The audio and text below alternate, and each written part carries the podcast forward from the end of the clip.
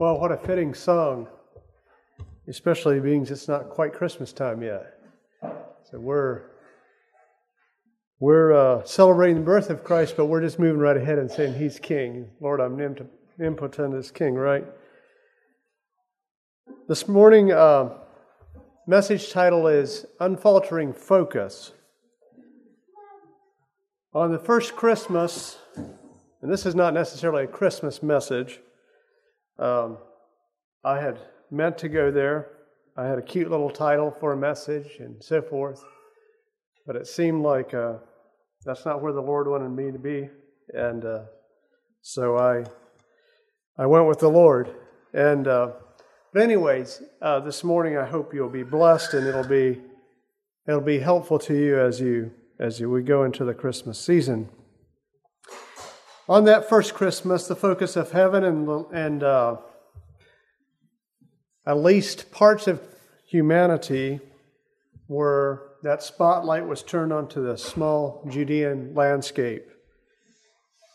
And uh, that spotlight was shining on a young virgin and her baby and her, and her priest fiance. That spotlight guided wise men to newborn baby of incredible promise. Was heavenly promise delivered by heavenly messengers the angel gabriel. It's shown on the field that spotlight where humble shepherds tended the flocks of sheep by night. What i see is you know a, a light shining over the earth and then we have this kind of a stage light comes on and it's shining very directly at one place. And that was on the announcement of the Christ child and his birth, and then the uh, evidences and so forth.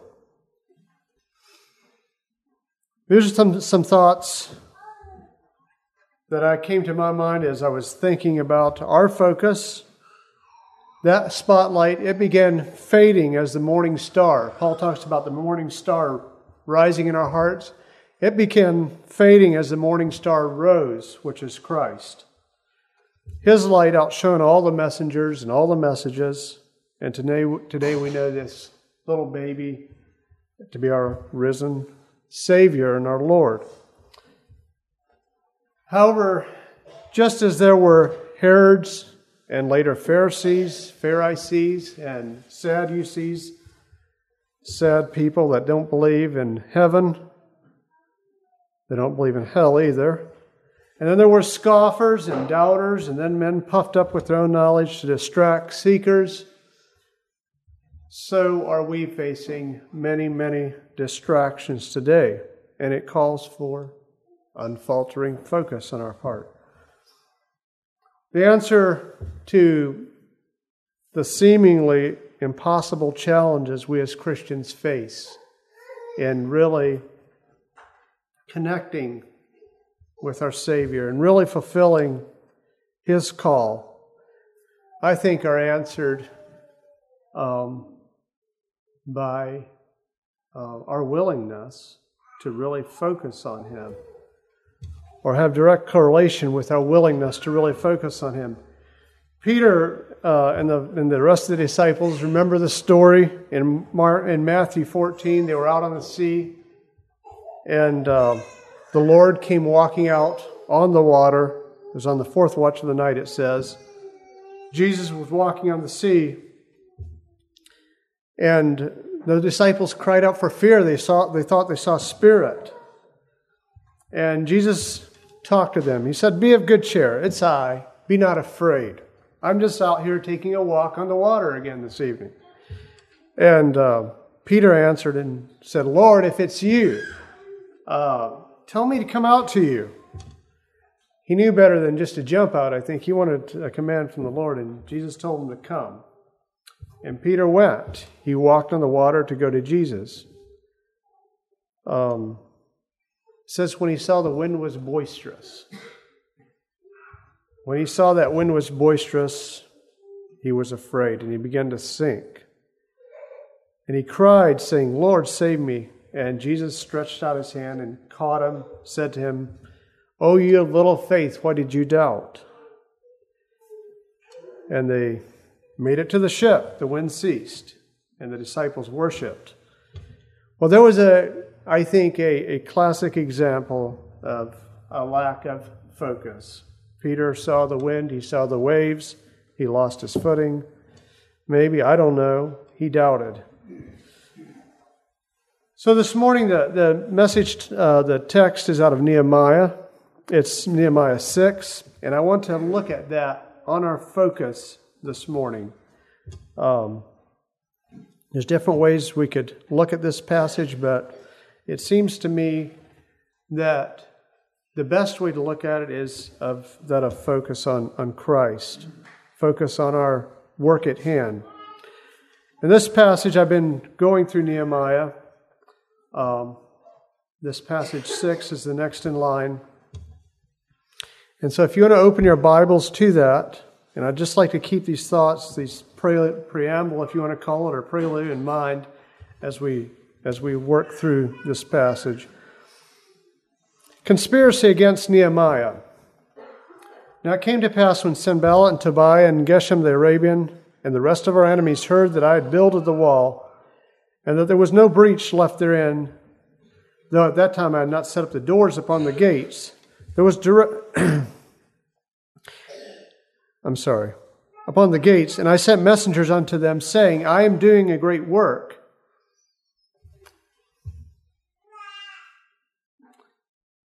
Okay, let me uh, move back here.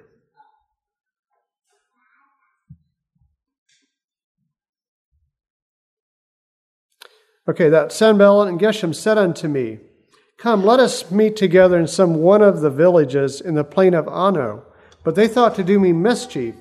And I sent messengers unto them, saying, I am doing a great work, so I cannot come down. Why should the work cease while I leave it and come down to you? Yet they sent unto me four times after this sort, and I answered them after the same manner.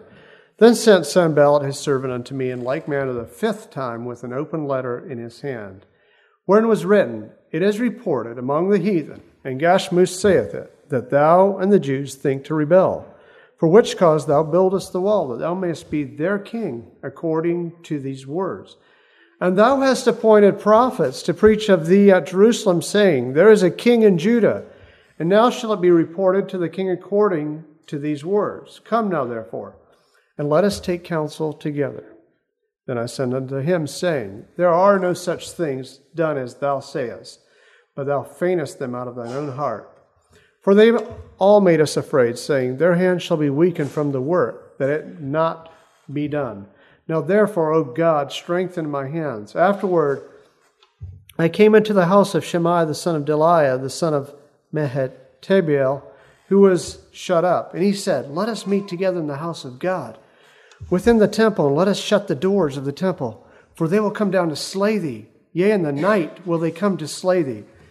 And I said, Should such a man as I flee? And who is there that, I, being as I am, would go into the temple to save his life? I will not go in. And lo, I perceived that God had not sent him, but he pronounced this prophecy against me, for Tobiah and Sanballat had hired him. Therefore was he hired, that I should be afraid and do so in sin, that they might have this matter for an evil report, that they might reproach me. My God, think thou upon Tobiah and Sanballat according to these their works, and on the prophetess Noadiah and the rest of the prophets that they that would have put me in fear. So the wall was finished in twenty and fifth day in the month of Elul in 20, fifty and two days. And it came to pass that when all the enemies heard thereof, and all the heathen that were about us saw these things, they were much cast down in their own eyes, for they perceived that this work was wrought of our God. Moreover, in those days, the nobles of Judah sent many letters unto, to Tobiah, and the letters of Tobiah came unto them. For there were many in Judah sworn unto him, because he was a son in law of Shechaniah, the son of Arah, and his son Johanan had taken the daughter of Meshullam, the son of Berechiah. Also, they reported his good deeds before me, and uttered my words to him. And Tobiah sent letters to put me in fear. So, going back again here, the walls were almost up. There was no breach in them, except that the gates weren't put in place yet. And again, why was what was the significance of the walls being finished? These walls meant security. They meant well-being for the Jewish people that had stayed in Jerusalem during the captivity and for those returnees from the captivity after the captivity. And there was a direct correlation here between the great affliction and reproach and the walls of Jerusalem having been destroyed. And everyone recognized that. The Jewish people recognized that. The enemies, the heathens, recognized that. And so we're here, the walls are up, the gates are about ready to go in, and there seems to be a last ditch effort by Sanballat and Tobiah uh, to get on top of this thing, change things here. So, what threat did Sanballat and Tobiah present to Nehemiah? It says they thought to do me mischief. We really don't know what mischief meant here. Uh, in some, however, in some ways, their mission was larger than just to compromise Nehemiah. Um, they were wanting to compromise the work. They knew that Nehemiah was that block in there that connection towards the work of getting the walls finished. Nehemiah was concerned his work didn't get, wouldn't get maligned. His real purpose to go back to Jerusalem was to create a sense of security for his people. There was a great affliction and reproach that pained his heart and brought a response from him, like we read about in the first chapter of Nehemiah. He says, I sent messengers unto them, saying, I'm doing a great work. I cannot come down. It was a response of resolution, a declaration on Nehemiah's part of being totally involved in his task at hand, totally committed.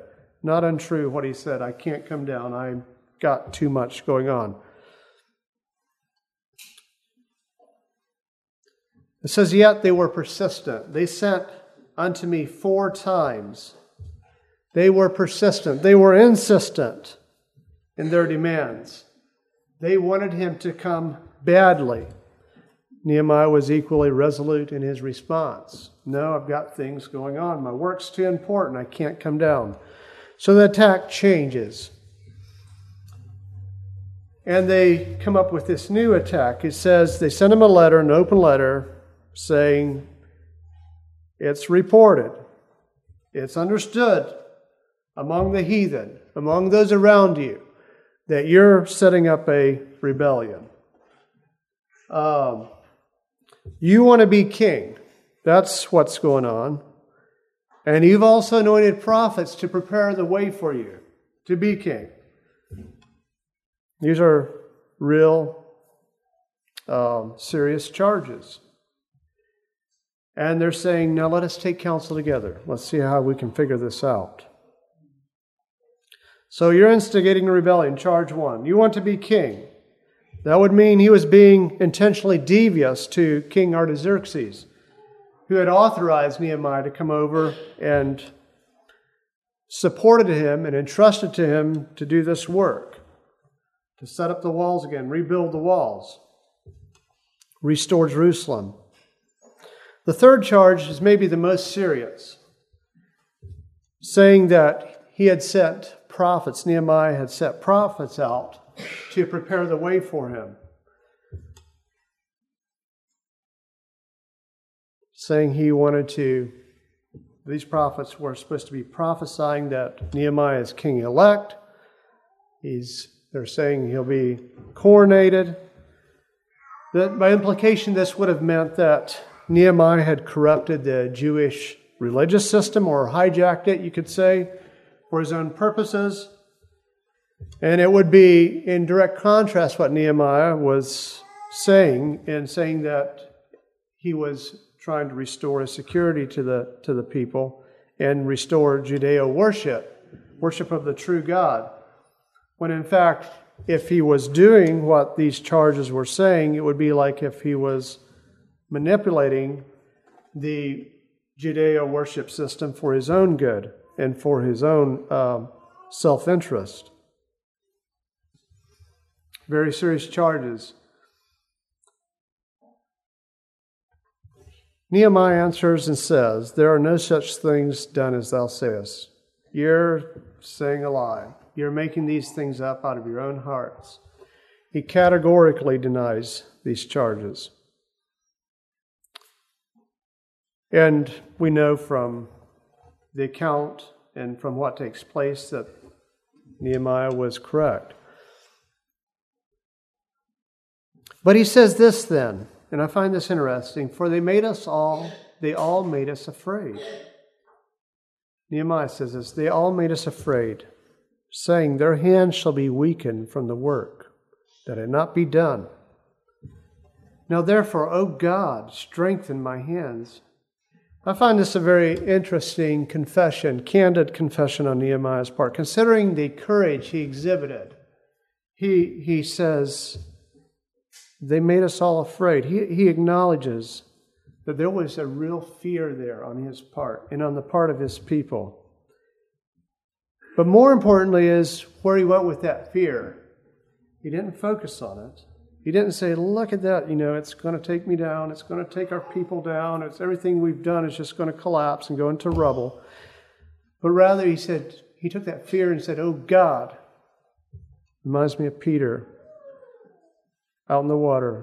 Looked at the Lord, Lord, help me, strengthen my hands. Seems to be both a cry of trust and of one of desperation.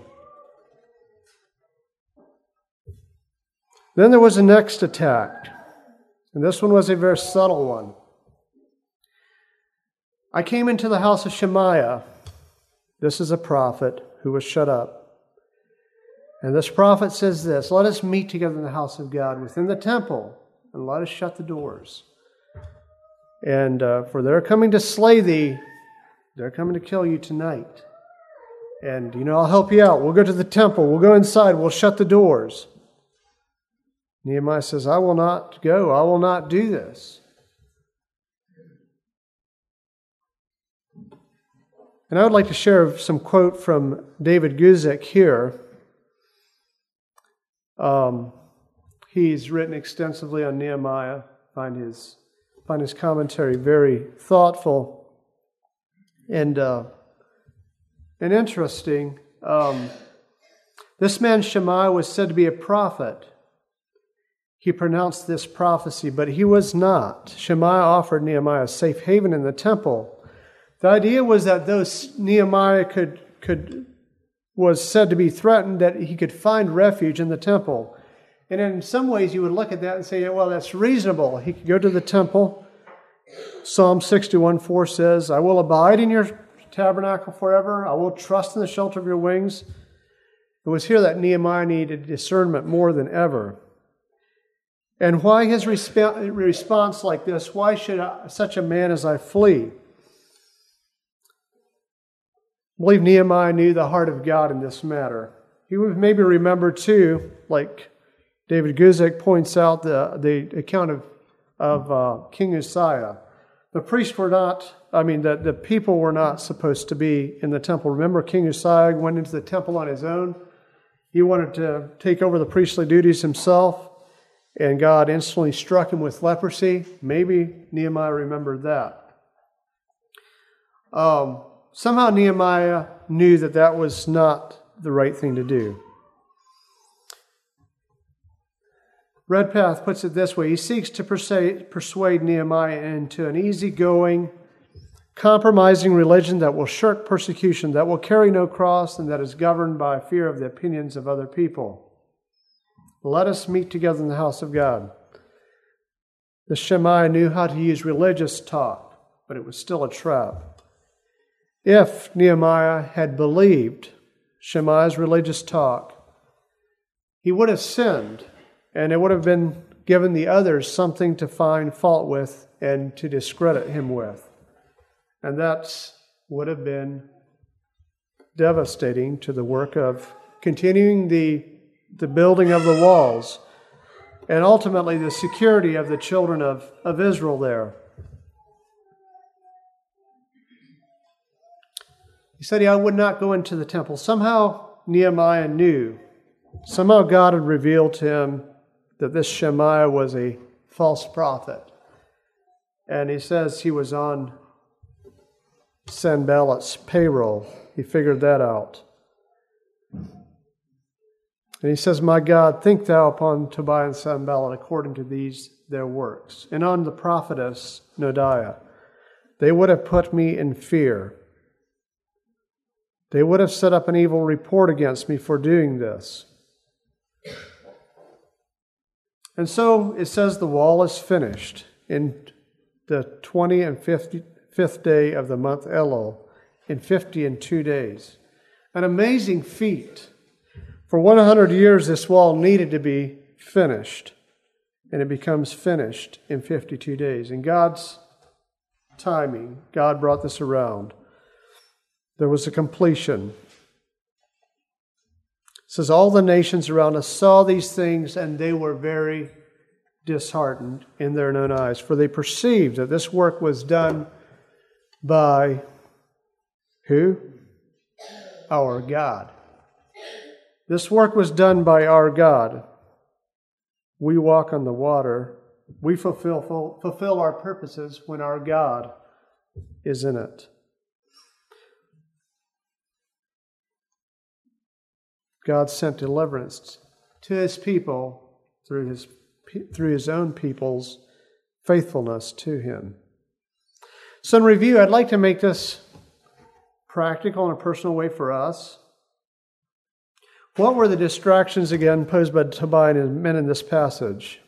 And how could they apply to us? We need to meet in one of those villages. We need to talk. Why is this a bad idea? You know, Nehemiah knew these guys weren't calling for a pleasant coffee break. He had every reason to suspect these guys were trying to get him away from his people, and more importantly, the, his work. And so that the walls that had been in disarray for a hundred years would stay in disarray, would never be repaired. And the devil works the same way in our lives. Just note that it's when you're making progress in your Christian life, he'll mount an attack. The devil will mount an attack. Whenever the people of God stand up and say, Let's get busy, the devil says, Let us stand up and oppose. So he'll mount an attack whenever he sees you're making a, a um, progress in your Christian life. On a lighter note, on a just take for a uh, you know you're making some progress with your weight loss program, and then Christmas rolls around with all its chocolates and all its sweets and all its goodies, um, all the coffee breaks, and it messes you up. Um, that's a little lighter note. But on a more serious note, you may be making progress in keeping your thought life pure. And then there's the, the magazine, the movie clip, or news report that kind of puts you into a slide again. Momentum is lost. And guess what? You've had a little meeting with Tobiah and his ilk. And in the meantime, security has been breached back in Jerusalem. You've been discouraged, and other damages have been done. Better to have not left the focus of the work of God in the first place, right?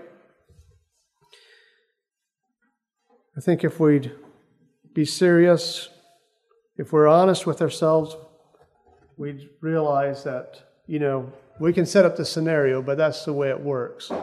We get distracted, we lose momentum, and then the work is that much harder to, to regain, to, to bring back into place. And I should say distracted, I should say sin. I think it's that serious. Then the next the next attack we face is the devil saying, You think you're really smart. You know, you want to be king or you want to whatever. You're going through this effort to be really big, to be really smart. You're in a rebellion. I wonder what all was going through Peter's mind when he was walking on the water. I suspect he hit the top and was like, This is great, you know. Bang, hits the water, he's walking. That is just fantastic. And then that wave comes up and it shifts him.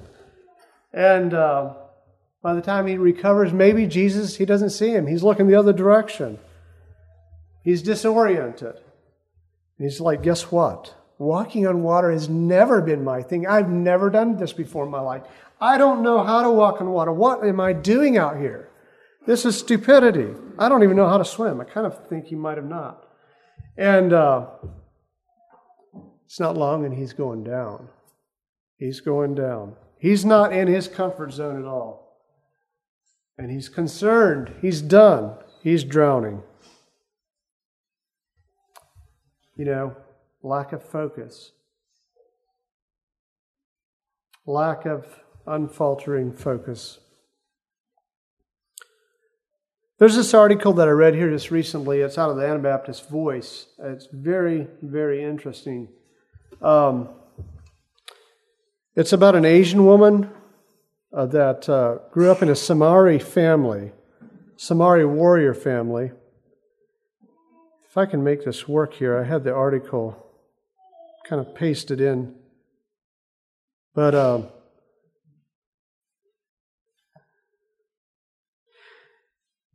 she says, I was born in a Buddhist Shintoist family, if I pronounce that right, in the southern part of Japan. My great great grandfather was one of the last Samurai who fought against the new government army in 1877. My grandmother used to tell me about her mother in law, who was a wonderful, obedient wife. She told me that complete submissiveness and deep respect toward one's husband were the important ethics of Samurai wives. While hearing this, I said to myself, well, that might have been fine at that time, but the time has changed already. I'm fortunate to be born in the modern, equal society. The place I was raised was a traditional area where I had not seen any Christian nor church. Of course, I had heard the name of Jesus in my history class, but that was all. I recognized Jesus as a founder of a Western religion. She enters, this is a, an Asian uh, lady, Christian lady now. She went uh, to university in Tokyo, uh, Japan. Her name is Kinuko Fakami. Anyway, she went there to university and they, the, the, the uh, professors there, um,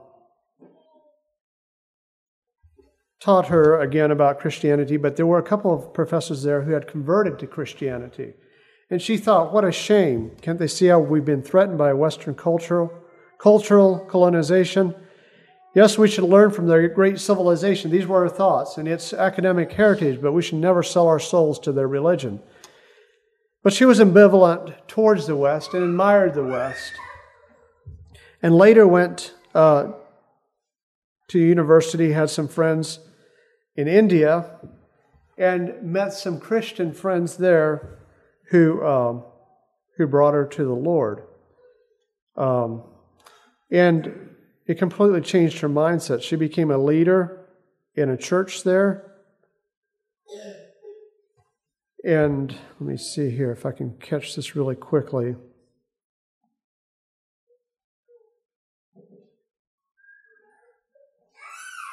She became a leader in a church there, and I'll just try to, to uh, it's a fairly long article. Um, but it didn't work out. Things weren't working out well at all. She was having relationship problems. She was having problems um, um, with the church there and uh, the the just overall, it wasn't it, it, Her spirit wasn't responding well to to everything that was taking place, and finally, she just she gave up her leadership role and left. And it was at that point that she said that the Lord really started working in her life and helping her to see that the reason she wasn't comfortable there is because she wasn't um, obeying God's leadership role. And um, this went on for quite some time. She found a church that was much more closely aligned to how she saw the Bible teaching and uh, evangelical church. And while in there, she started having this real um, doubts about um, or, or having real thoughts about wearing a veiling. She read the passage in 1 Corinthians And she was just um, convicted that, that she should be doing that. But she was amongst a people that was only 1%. Where she was at, there was only 1% Christian population. And of that 1% Christian population, there were none or hardly any that would that uh, where the ladies would wear a head veiling. And uh, this bothered her a lot. And the reason I'm bringing this into, into the message here is because there was this uh, focus thing was going on again. Um, what made me discover, decide to cover full time? By now, you well know that I'm a shy Asian woman, so it's required for me so much courage and inner strength to start the head covering practice in the church services. Just the love of God towards love towards God's word and the power of the Holy Spirit made it possible to overcome my timidity and embark on this totally new adventure. You may wonder how it's possible that this shy Asian woman even started to, to cover full time. What happened to her? What made her decide to take further steps? Well, I'm going to tell you my story. There's a first attempt where she started wearing a head veiling, and then um, she was doing some paperwork. She was out in the public, and it just felt overwhelming, and so she stopped. Sometime later, and with more prayer, with more consideration, uh, she said, Although I went back to wear my covering only in my private daily life, the inner desire to cover full time never ceased. On the contrary, it increased and burned inside me day by day. I often said to myself, Birds in the, in the sky are free because they f- fly freely as they wish without worrying about what others think. Suppose you were living, she asked, asking herself, in this town by yourself. What would you want to do? Well, of course, I would joyously go around everywhere with my veil. Then sadly, I looked at my reality. I felt like a caged bird. I was not free. I was not doing what my conscience desired because of the fear of men. And she went on, uh, and with her husband's support and with the support of her friends, she went on to um, go ahead and wear a veiling all the time in that culture, which is very difficult. This article is submitted by Dean Taylor, a very, very good article if you have an opportunity to read it. Um, but what I was what I was struck with was how that um, it took a tremendous focus on our part to come um, to really be able to move ahead, and in and in her sense, walk on water. It took her. It took her, um, you know, do what what Christ was calling for her to do. But her testimony is that that's where she found true freedom. In knowing the truth, in knowing God's word, there will be made, we will be made free. And sometimes it's the call to truth and, the, and to obedience that will bring us to getting done what we need to get done in our own personal life and uh, just moving ahead. But our response is going to have to be when we're really, really faced with the doubts, is to be like Peter's Lord, help me. And like Nehemiah's, Oh God, strengthen my hand. There's this, this third um, tactic that Tobiah used, and that is to run to the temple for safety, even if you have no business being there. And tempting God is, is a hallmark of the devil's tactics. It's been said, where God has spoken, there's no need for additional sign. I think of Saul moving ahead without Samuel's blessing and offering the sacrifice. You know, he was in a tight spot. He was there with his army. Maybe food supplies were running short. His army was getting um, uh, was getting um, you know antsy to move ahead. And uh, Saul wanted, he wanted God's uh, blessing.